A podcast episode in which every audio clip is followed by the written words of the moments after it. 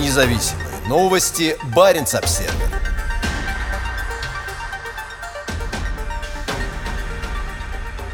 ЕС готов софинансировать подъем атомных подлодок со дна арктических морей. Экологическое партнерство Северного измерения ЭПСИ решило начать техническую экспертизу, направленную на поиск безопасного способа подъема двух подводных лодок времен Холодной войны со дна Баренцева и Карского морей.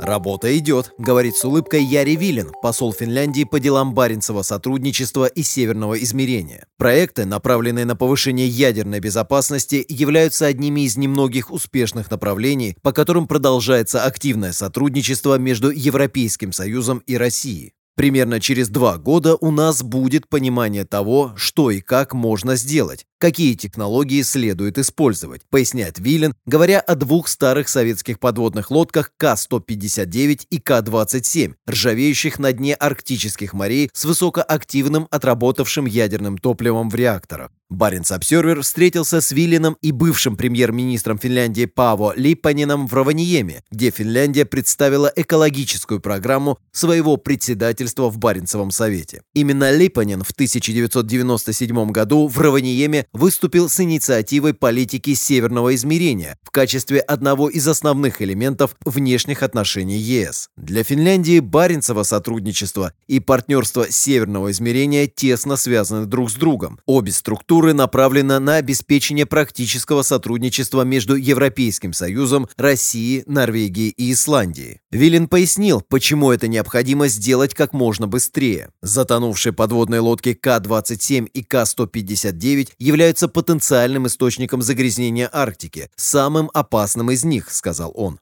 По совместной оценке Евросоюза и Росатома, через 20-30 лет металл начнет корродировать и появится реальный риск утечки. Поэтому чрезвычайно важно поднять их в ближайшие десятилетия.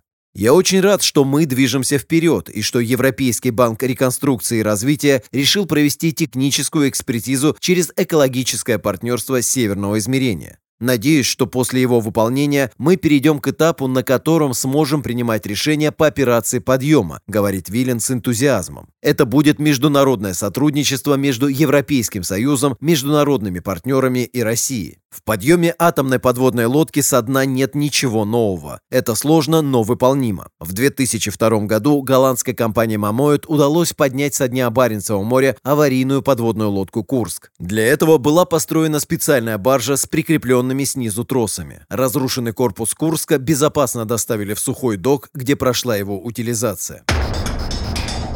Радиоактивные бомбы замедленного действия. Ржавеющие атомные подлодки К-27 и К-159 – это радиоактивные бомбы замедленного действия для морской среды Арктики. Подводная лодка К-159 проекта 627А «Кит» «Ноябрь» в кодификации НАТО затонула в конце августа 2003 года при плохой погоде во время буксировки с закрытой военно-морской базы «Гремиха» на восточном берегу Кольского полуострова на судоремонтный завод «Нерпа» к северу от Мурманска. С тех пор за затонувшей лодкой наблюдают ученые. Они опасаются, что утечка радиации из ее 2 старых ядерных реакторов может привести к загрязнению важных рыбопромысловых районов Баренцева моря. В 2014 году лодку обследовала совместная норвежско-российская экспедиция, которая пришла к выводу об отсутствии на тот момент утечки радиоактивных веществ в морскую среду. Однако плохое состояние корпуса способно в итоге привести к утечке радионуклидов. В 2 реакторах лодки содержится около 800 килограммов отработавшего ядерного топлива. В модельном исследовании, проведенном Норвежским институтом морских исследований, говорится, что импульсный выброс всего находящегося в обоих реакторах Цезия-137 способен в течение 2 лет вызвать рост его концентрации в треске в восточной части Баренцева моря почти в 100 раз. Хотя стократный рост уровня Цезия-137 в треске звучит угрожающе, он все равно будет ниже международных норм, но попробуйте убедить в этом покупателей. Еще одна подлодка, требующая подъема, К-27, была затоплена в Карском море в 1982 году. В сентябре водолазы Центра подводных исследований Русского географического общества обследовали корпус лодки, ржавеющей на дне моря уже почти 40 лет. Они провели подводную резку металла, измерили толщину корпуса и другие параметры. Весной этого года Москва приняла пост председателя в Арктическом совете, назвав подъем опасных ядерных материалов с морского дна одной из приоритетных приоритетных тем своего председательства. Россия также активно продвигает вопрос ликвидации ядерных отходов в своих северных регионах и с другими международными партнерами, в том числе с Норвегией и ЕС.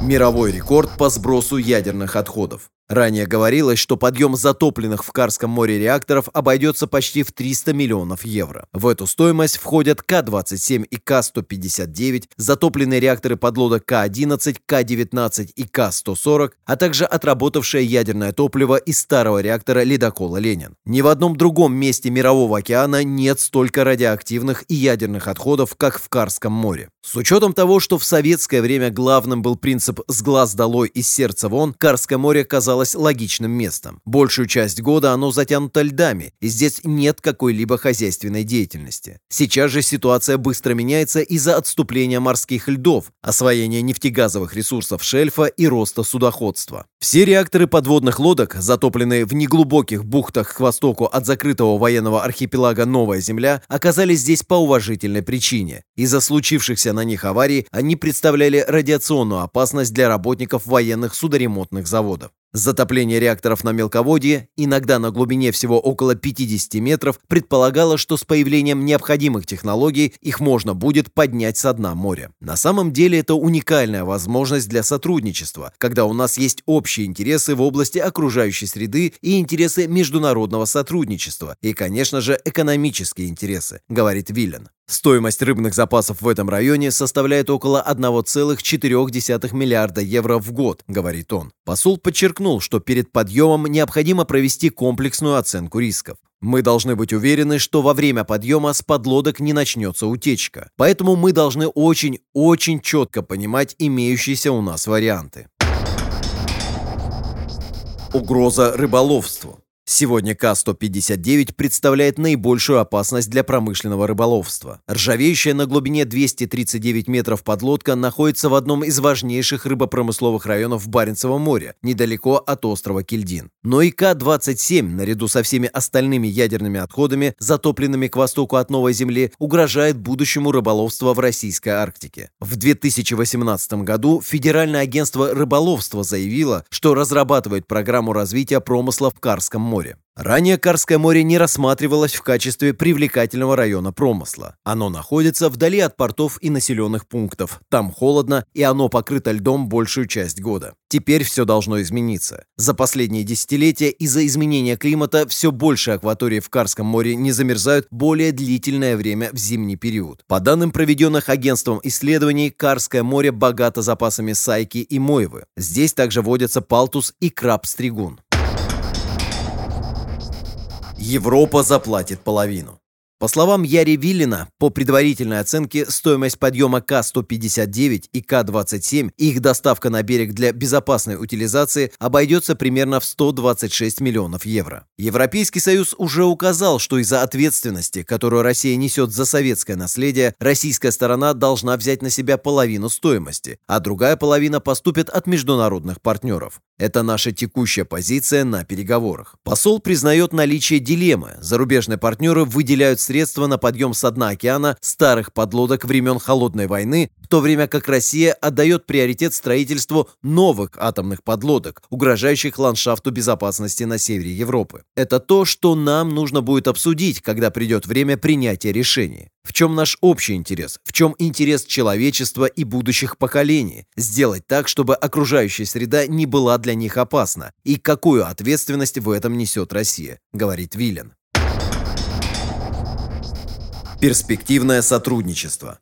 Тем временем, в условиях нынешней международной напряженности проекты в области ядерной безопасности и защиты окружающей среды представляют собой наиболее многообещающее направление совместного сотрудничества стран Северной Европы и ЕС с Россией. ЭПСИ уже заплатила сотни миллионов евро за проекты обращения с радиоактивными отходами и отработавшим ядерным топливом на северо-западе России. Норвегия также с середины 1990-х годов потратила более 200 миллионов евро на сотрудничество с Россией по ликвидации ядерных и радиоактивных отходов, в основном на Кольском полуострове. В конце 2019 года Арктический совет принял официальное решение о создании экспертной группы по радиации при рабочей группе по предупреждению готовности и ликвидации чрезвычайных ситуаций. Независимые новости Баренц-Обсервер.